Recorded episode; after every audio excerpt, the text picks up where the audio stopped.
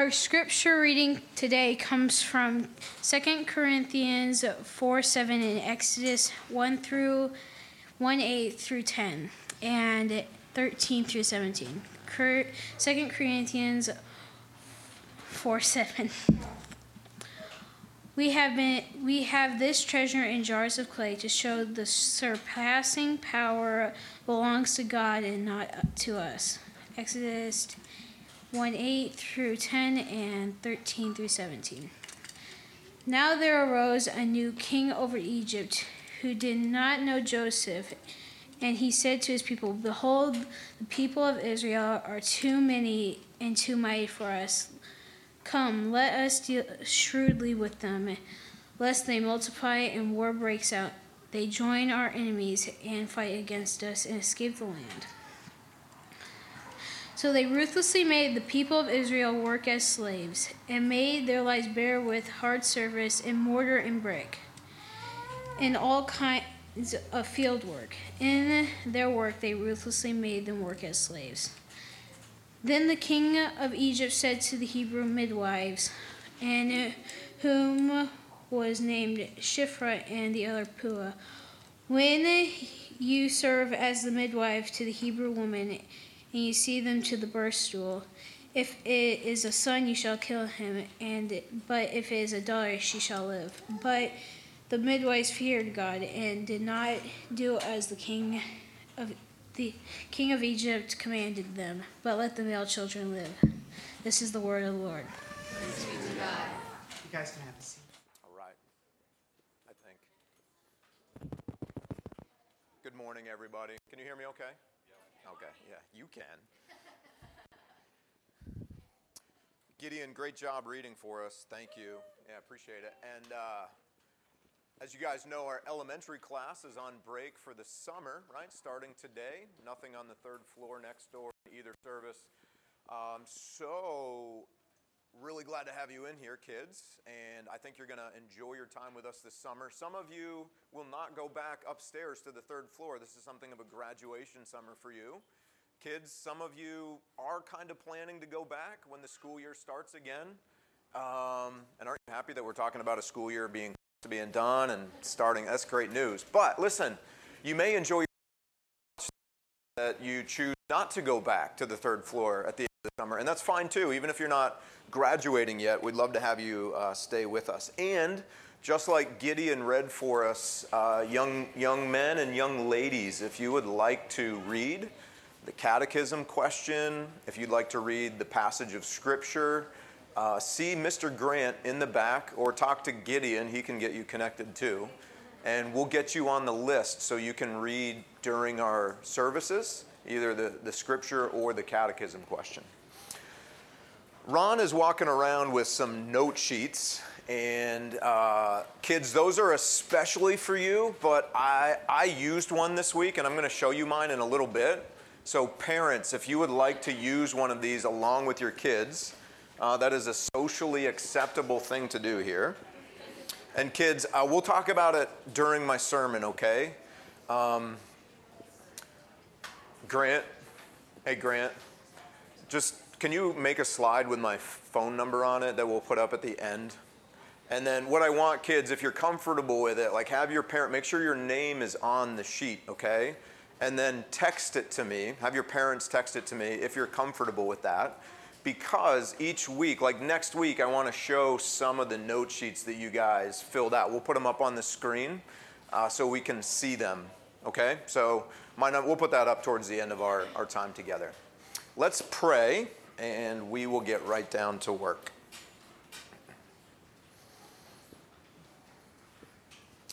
Father, we want to pause for a couple of reasons. One, as a family, we just want to again recognize our dependence upon you and recognize that it's very likely that rather than exercising dependence, uh, very many of us probably uh, leaned more towards attempted independence and ran from you instead of running towards you this week. And so we repent of that and we gladly sit back down at your feet, recognize you are our Father, you're good, and we need you desperately. and recognize every good thing we have in life as a gift from your hand. And so, Father, we pray that you pour out your grace uh, on us this morning and give us life according to your word. We also want to pause and recognize that there is so much grief and heartache in our world, and we continue to pray for uh, persons in Ukraine who are oppressed and vulnerable, and we continue to pray that you would stop the hand or stay the hand of the oppressor and rescue those who are oppressed, especially those who are most vulnerable. Father, there's so much trauma happening in the lives of children in that country, and we pray for your grace. We think of the families in Buffalo who are still grieving an incredible injustice and loss of life, and we pray that you would restore and that your grace would be discovered even in the shadows. Father, we think of the tragedy that unfolded in a Taiwanese church near Irvine, California last Sunday and loss of life there. And we pray that you would pour out your grace as that family gathers again this weekend and, and mourns the loss of life. Father, we think of those in Uvalde as we've, we've all been tragically captivated um, by the incredible horror that's been experienced there this week and so many families swept up into the shadows of, of a bloody city. And Father, we pray that you would be, we know you're in the shadows with these families. We pray that you would restore and renew and give space for these families to mourn. And in their mourning, as they encounter your grace and your presence, that their mourning would not be without hope that even in the darkest of night and the deepest of valleys, uh, your presence would not only give comfort and healing, but your presence would bring hope. And Father, we pray that there would be a change. Uh, it's, we pray that, there, that hearts of leaders would be open to appropriate changes, measured changes that would protect the most vulnerable people um, in our country. That kids would be prioritized above preferences and perceived rights. And Father, that you would give us hearts that are shaped more by uh, the first and second commandment to love God and to love people than they are shaped by any amendment. And that we would have hearts that are shaped by uh, your sermon on the Mount of gentleness and peace and love. Um, Father, please bring about those changes so that we don't have to stand and mourn incredible losses of life like unfolded in Uvalde this past week any longer. Father, we know we live in a broken world. We pray, Jesus, that you would return. And in your returning, we look forward to you righting all the wrong and eradicating all injustice and introducing a forever just and peaceful reign. We pray this all in the name of Jesus. Amen. Amen. Okay let's get to work. So, a little confession I, I'm an ordinary guy. I'm just an, I'm an ordinary guy, just an ordinary guy. See how I did that? We always put the word just right before ordinary. I'm an ordinary guy. I'm an ordinary dad. You can ask my kids. I'm an ordinary pastor. I'm just an ordinary pastor. And for those of you visiting, you're like, man, this guy has really low self esteem. So if you're not visiting, make sure you turn to that person and be like, no, he doesn't have low self esteem. He just has really high self awareness. He's an ordinary guy. Like he just strings together ordinary sermons and ordinary days. I'm, I'm an ordinary guy. And when my parents introduced me, they're like, hey, this is our son Jonathan. He's, he's a really ordinary guy. He's, yeah, just get to know him. He's really ordinary. So I have a question for you. Should I be disappointed that I'm ordinary? Some of you are disappointed that you're ordinary we carry around perceptions that our family members, our parents, are disappointed on us if we're not more than ordinary. Do you ever think about the word extraordinary too? We always use that to describe things that are better than ordinary, but are we really? Like if you're ordinary and there's a whole lot of extraordinary, aren't you just like all kinds of ordinary? You're so extraordinary. Thanks. Ordinary. We have voices deep down that tell us we need to do more and be better in order to be loved or accepted or approved of. We think that other people will love us more if we can prove that we're not ordinary. We get that kind we get those kind of words from other people too, or maybe where you go to school or maybe where you work. Do more, prove your worth, be better, you'll be more accepted, more more loved. Ordinary. Do you think God is disappointed that I'm ordinary?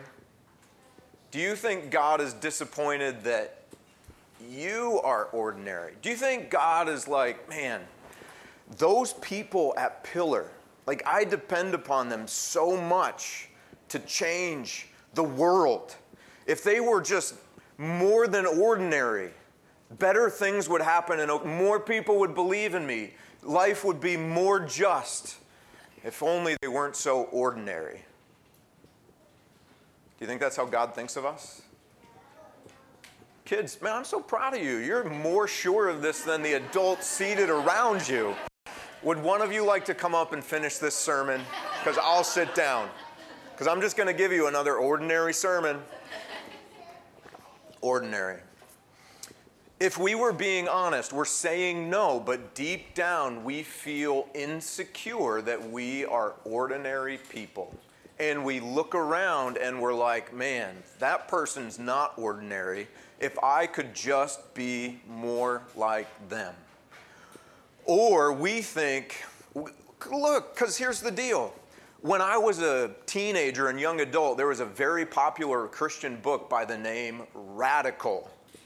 And there are all kinds of books and sermons and podcasts like that that intentionally or unintentionally communicate that ordinary is not enough. You need to be radical. The church, we're, we're not enough if we're ordinary.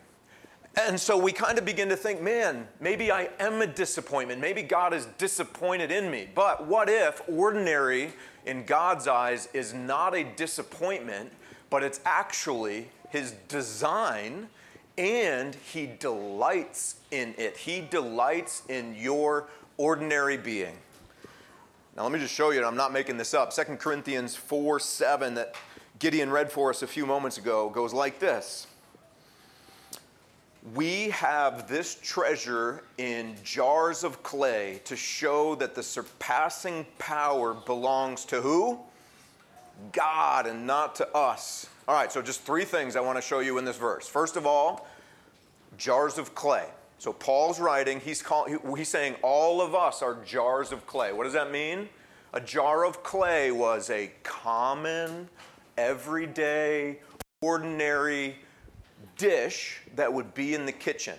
For example, in our kids' cabinet, like we got the high cabinets and we have one low cabinet where Emma, Johnny, and Owen have their plates and their cups and all the things. We have special cups or a special cup that is the subject of very many family debates. And we have a bunch of ordinary cups. You know what the special cup does? It changes colors based on the temperature of the liquid inside of it. But we only have one. Everything else is ordinary. What Paul is saying is, fam, just we got to be okay with this. Our family doesn't have the color changing cup in the cupboard. We are all the ordinary cups. We don't change colors based on the temperature of the liquid inside of us, right? We're all common but that's okay. We're common, but inside of this commonness, we have a treasure. We have a treasure. I'm going to show you that treasure here in a minute, but here's the purpose of the treasure. The treasure is within us to show that power in our family belongs not to us. We don't need powerful people. We don't need extraordinary people. You don't need to be radical. You need to be the ordinary, common person that God created you to be. Be who God made you to be and run to your dad because he's the one with the power, right? It belongs to him. All right, what's the treasure? Look at verse 7. Verse 6. For God who said, Let light shine out of darkness, has shone in our hearts. Okay, so God show, he, he lit something up and showed it to us in our hearts to give the light of the, not, a lot of words here, to give the light of the knowledge of the glory of God in the face of Jesus Christ. So, what's the treasure? The treasure is seen in Jesus. What does Jesus show us? He shows us the glory of God. What is the glory of God? It's to have a really big view of God as your Father, that He is big and He's good and He's powerful and He loves me and He has the power that I need in life. Big view of God. That's the treasure that we have in our hearts in our common family. Now, this is good news of you because for your entire lifetime, you've been under the impression that God expects more out of you. That ordinary is not enough with God. And you've been working really hard to be a better Christian. And every week, you fall short of that standard that you think exists out there. All the while, God's like, hey, by my design, I created you to be an ordinary family filled with ordinary people. He's not putting that pressure on you you and or other people are putting that pressure on your soul. God made you ordinary. He's not disappointed. It's his design and he delights in you being the ordinary person that you are. So this summer what we're going to do is have a sermon series that illustrates or shows us this simple truth in the lives of ordinary people in the Old Testament, okay? So the sermon series is going to be titled Ordinary People, Gospel Power, okay? That's it, all summer long. And all summer long, we're going to find ordinary people in the Old Testament, and we're going to show how the power of God was at work in their lives for the good of other people. And you know, each week I like to give you a big idea. So this week, in my really good handwriting, and I'm, this is as good as it gets, so I'll just apologize in advance. Here's, my, here's a piece of my note sheet that all you kids have. And see where it says, What was the big idea? Here's the big idea. Okay? What's the big idea? The big idea is courage to face fearful, big, bad kings. Sorry, that's more words than you're supposed to use in a sentence but that's what I like to do, comes from fearing the bigger, better king. Okay? We'll leave it up there just one more second. Courage to face fearful, big, bad kings comes from fearing the bigger, better king. And then you notice too, down in the bottom, just kids, you can remember where we were for these talks. Um, 2 Corinthians 4 7 Corinthians is kind of long, so you can just write C O R in a period, like that's how you would abbreviate that. 2 Corinthians 4 7. And then Exodus 1 is where our story comes from. Now, before we get into this story, you already heard Gideon read. Great job reading, by the way, Gideon. And did you hear the names of the two ordinary people that we're going to learn about today? We already heard there's a bad king, but then there, so if, let's see, how can we remember this? Because bad king and brave ladies doesn't sound the same. How about bad leader and brave ladies? Or what we find out is they're midwives, so bad man, brave midwives, or they're doulas, so bad dude, brave doulas. However, you want to title this to remember. But you heard the names, right, kids? What, are, what were the names of the ladies? Did you hear them? Shiphrah and the one name everybody wants to say out loud in church Puah. I didn't realize what I'd done, like when we picked these stories, until I, I, like a week ago, I read this out loud to myself. I'm like, oh goodness, the first sermon we picked is about a girl named Puah. I'm gonna have to say that like out loud 20 times in church. Pua. So, not to be confused with Pua, right? You guys, but look, I do lots of creative things to help me remember stuff about the Bible. So maybe this helps you remember. Pua is uh, which person, which character in the picture is named Pua, do you know? The pig, all right. Pua the pig. Does anybody have a stuffed Pua? One, two, and a bunch of you that don't want to admit it. It's all right, guy. Boys, it's okay. I know it's your sister's stuffed animal. All right, so Shiphrah and Puah. So what we're going to see is bad king, brave ladies. But these are common ladies, ordinary, okay? What, there's not something extraordinary about these two, two women that we're about to meet. They're just like us. And I'm going to show you one of the ways they're just like us. All right, so Exodus 1. Let's look at our bad king first. Exodus 1. So in verse 8, we learn that there is a. I got to be in chapter 1. Here we go. There is a new king over Egypt who doesn't remember Joseph. What does that mean? Remember, Joseph's brothers sold him as a slave, and he ended up in Egypt. He ended up in jail, but then he was really good at interpreting dreams. And before long, he found himself as almost a vice president in the country, like second in command. Like he found himself in a really important position. And then he invited all of his family members to join him in Egypt. Do you remember why? Why do they have to go to Egypt? Yes, in the back. He did. Isn't that a beautiful story? His brothers all show up and they're afraid.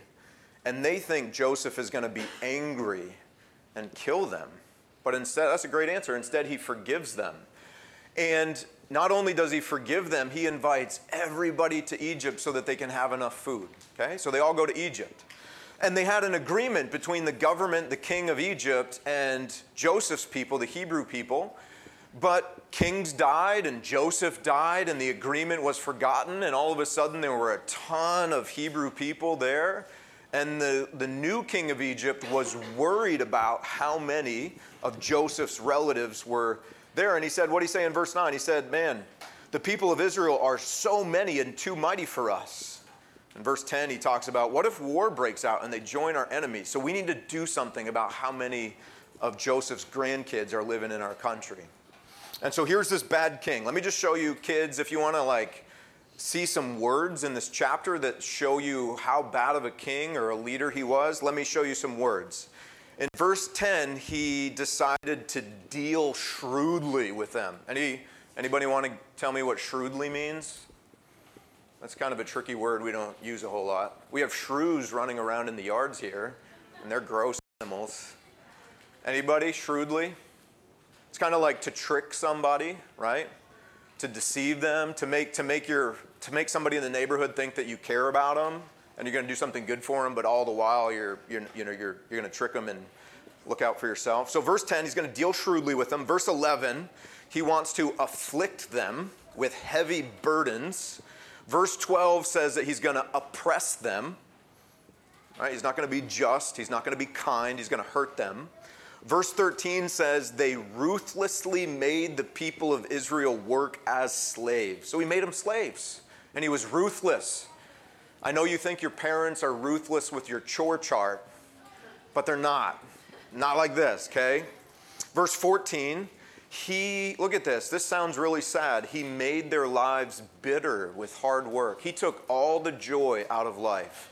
No parties, no celebrations, no holidays, no playtime, no happiness, no smiles.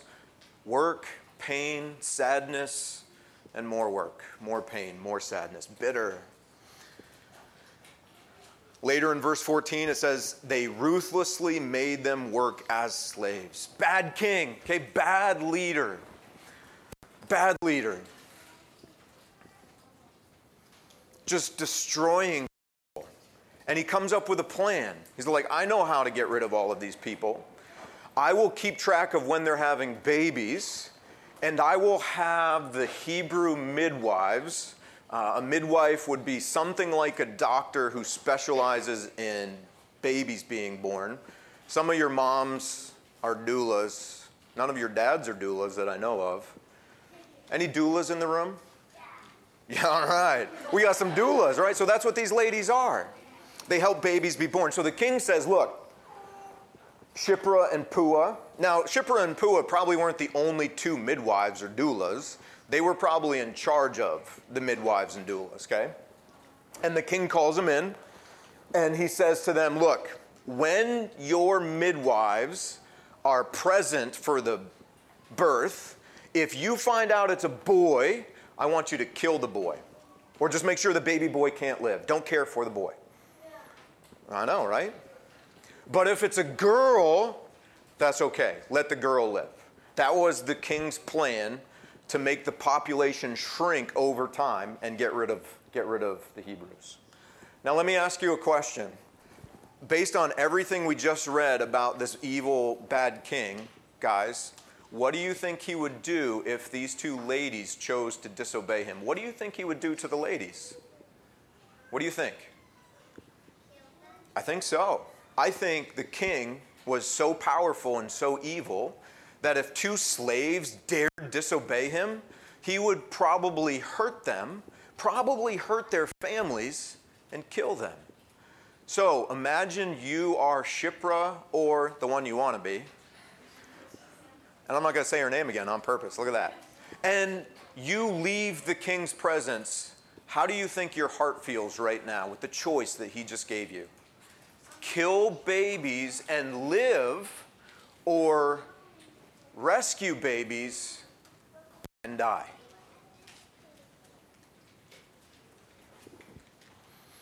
How do they think how do you think they respond? Let's see. Verse 17. But the midwives feared God. Remember our big idea? Courage to face fearful big bad kings comes from fearing the bigger better king. So they feared God, the bigger better king, and they did not do as the king of Egypt commanded them, but they let the baby boys live. So we just met two important words in that verse fear God. Um, let's do a little work on this together because, kids and everybody, doesn't it sound a little odd? Because Shiphrah and Puah are probably afraid of the bad king, right? Would you be afraid of the bad king if he could kill you? I would be. So, in the same sentence, we learn that they're supposed to be, or that they're also afraid of God. Do you think it's the same kind of fear? Like afraid of an evil king because he can kill you, but also afraid of God? Do you think it's the same fear? What do you think? If you didn't use the word fear here to describe this, what word might you use? Well, let's do some exploring. What do you think it means to fear God? Um, I'm just going to tell you right away what I think it means. Um, I, I do think it means fear God, but I think we need to kind of do a little work to understand that word fear. Um, I think a better word might be to be in awe of, or to see that something is so big and so awesome that it controls the way that I live, like in a good way. Um, what is the most awesome thing that you have ever seen that's been life changing for you? Any, any kids or adults? Awesome. That you can say here. Nobody? All right, let's do a little work. What's that? Childbirth. All right, so childbirth is awesome. I saw a picture of the Grand Canyon this week. One of my friends is like on horseback around the Grand Canyon. He finds that fun. I find that terrifying. Uh, to me, that's awesome. Like the Grand Canyon's awesome, and I respect the incredible thing that the Grand Canyon is. So I would stay away from the edge. Of, right? It would control the way that I live. It's so awesome. It's fearful. Well, let's do a little work. What is the fear of God? Okay, let's answer this question. Uh, first, I want to take you to a couple verses in Proverbs. And here, here's one. This is Proverbs 9. It says, The fear of the Lord is the beginning of wisdom. Okay? So, in other words, whatever the fear of God or the fear of the Lord is, it leads you to live a wise life. You live well, you make good choices. You make good decisions, decisions that are good for you and good for the people around you and that are honoring to God. That's what the fear of the Lord is. Here's another one. Proverbs 8 13, the fear of the Lord is, did you know you were allowed to hate things? Hatred of evil. So when really bad things happen to other people, you can hate those things. God hates those things. God hates injustice, He hates unkindness, God hates mean words, God hates cruel actions. God hates those things. So to fear God is to hate evil. We hate when bad things happen to other people, and it makes us sad. That's the fear of the Lord. Here's another one Proverbs 14 26. The, this, oh, this fits with our story so well. Whatever the fear of God or the fear of the Lord is, it gives our hearts strong confidence. Remember, that's our big idea. Where does courage come from? It comes from fearing God and his children will have a safe place, will have refuge. Look at this one. The fear of the Lord is a fountain of life, it gives life. If you fear God, God gives life to your heart. All right, one more, and then we can kind of we'll, we'll, we'll put it all together. This is from Deuteronomy, a little bit longer, but let me read it for you, okay? Now, Israel, and that would be another way of God talking to his kids. Like, hey, if you're one of my kids, what do I require of you? Here's what I want. The first thing our dad says to us here's what I want. This is most important. I want you to fear the Lord your God. And so maybe they were a bit like us and they're like, well, fear you? What, what does that mean exactly? Look at this is the clearest definition of what it means to fear God. If we fear God, we walk in his ways, right? He lives the way that he's called us to, he lives the way that he teaches us to. We love him. Now, that would be curious if fearing God meant to be afraid of him like we were afraid of a bad guy or a powerful bad king. It's got to be something different here because you can't love somebody you're afraid of, and you can't be loved by somebody who strikes fear into your heart because they're hurtful to you. So it's got to be a different kind of fear. Okay? So to love God, to serve Him with all your heart and with all your soul, and to keep the commandments and statutes of the Lord, which I am commanding you today, for your good. So the fear of God sees even the hard things that He asks us to do or not to do as good for us. And here's part of the reason we fear God. Look at this next verse. Behold, to the Lord your God belong heaven. Look at this. Look at this, guys. This should capture our imagination. God owns heaven. So all the stars, as far as we can see, God's in charge of all of that and then the heaven of the heavens, the stars over the stars, the farthest place that our spaceships haven't even been yet. God created those places and He's been there and He's in charge of them. And He's in charge of the earth and everyone that is in it. So look at that. If that's what Shiphrah and Puah understand, how does that change the way that they think about the big, bad, fearful king now? Wait a second. The big, bad, fearful king lives in the earth. God's in charge of the earth. And it says, it says that everything belongs to God. Everything on earth belongs to God. So who does the big, bad, fearful king belong to? Who's in charge of that guy? Who's in control over that guy? God. So I like pictures. That's how I remember Bible verses. In fact, all of my sermon notes are pictures. I used to write words now I my counselor's like, John, you just need to rediscover that happy little boy who was in kindergarten. I'm like, well, he drew a ton of pictures. So I draw more pictures now. So here's my sermon notes for this week. Uh, you, you think I'm joking?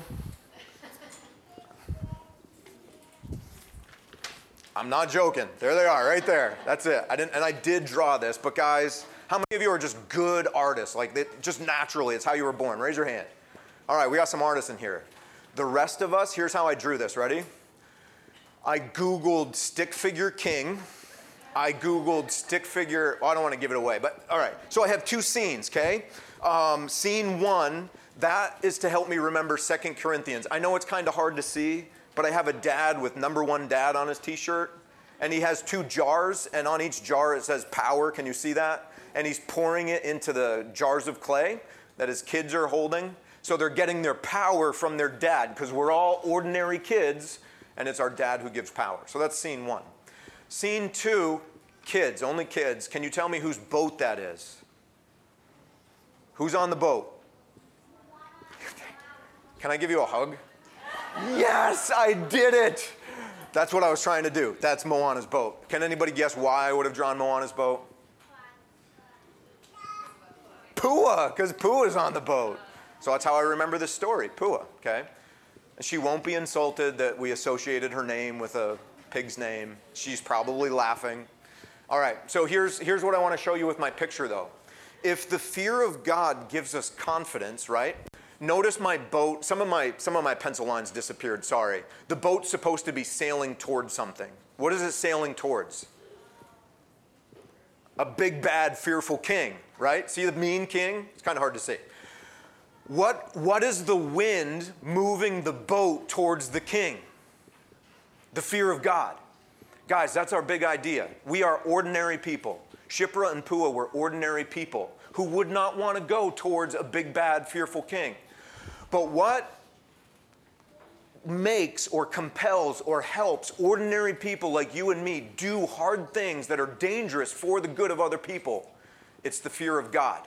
The fear of God is wind in the sails of ordinary people.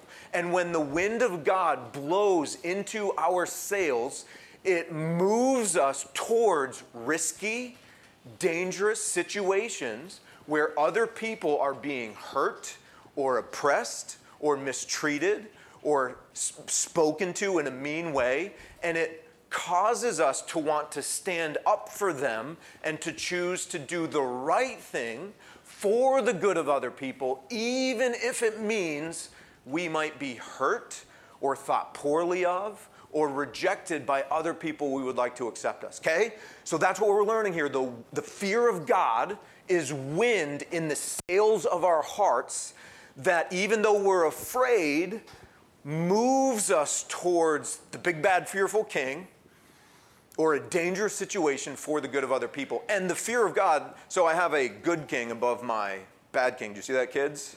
Why do you think I drew my good, powerful, bigger, better king right there? Because he's God and he's over all things and he's even over the big bad. He is more powerful than the most powerful bad in my life.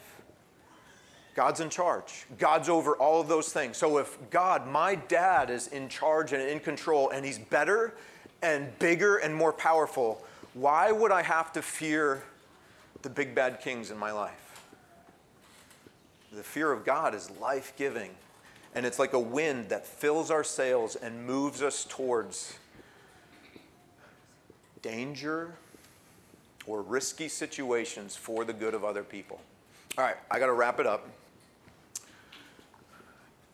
Back to Exodus 1. Pharaoh calls him in. He's like, hey, why didn't you obey me? Now, I want to show you something, kids. I want to show you, and adults, that Shiphrah and Puah are ordinary people who are still very afraid of this big bad king. Even though they chose, even though the fear of God led them to do the right thing, they lie to the king.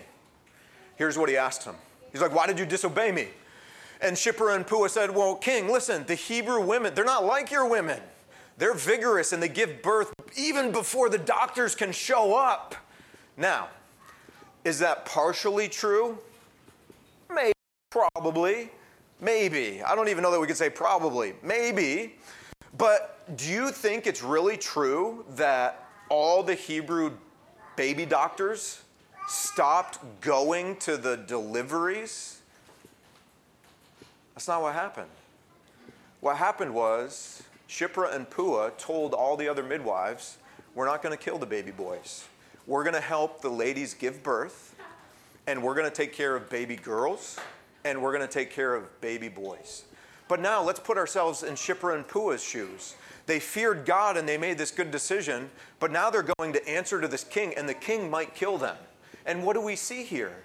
We see that Shiphrah and Puah are just like you and they're just like me. They did a brave thing because of the fear of God, but now when they have to go face to face with this bully, this bad king, they don't quite tell the truth because they're afraid they might die. What does that tell us, guys? It tells us that everybody in God's family is an ordinary kid.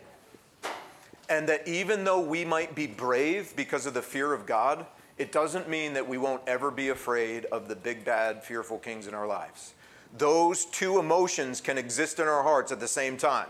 We can have confidence and do the right thing because we have a big view of God, He's over everything. But we can also have fear at the same time because of some of the scary, broken, mean things in our lives. We're ordinary people, like Shiphrah and Puah. Notice what God did for them, though. Next verse.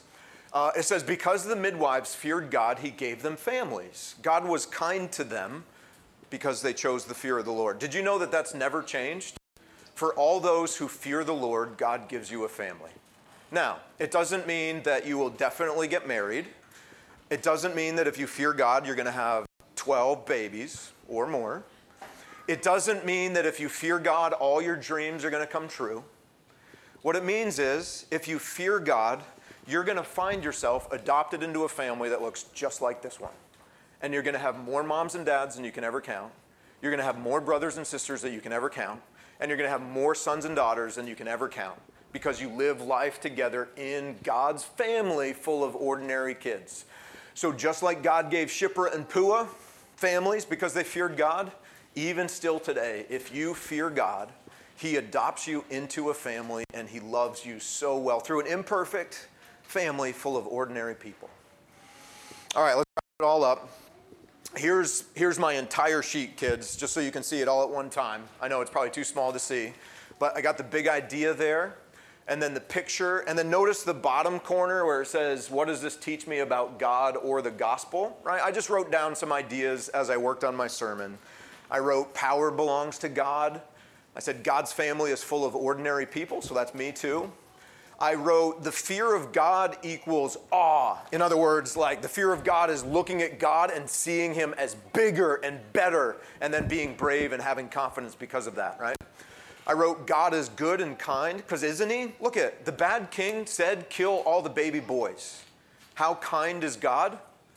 He sent some ordinary ladies that He gave courage to to make sure a whole generation of boys could live. You know what that means? a whole bunch of baby brothers lived, a whole bunch of older brothers lived, cousins lived, uncles lived, and future daddies lived. God is kind and good. He's nothing like the big, bad, fearful kings in our lives.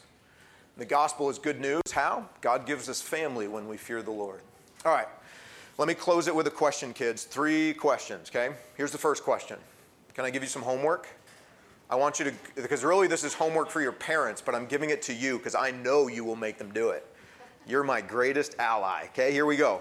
I want you to sometime today or this week ask your parents to tell you a story of sometime in their life, their life, when they chose to do a brave thing because they feared God.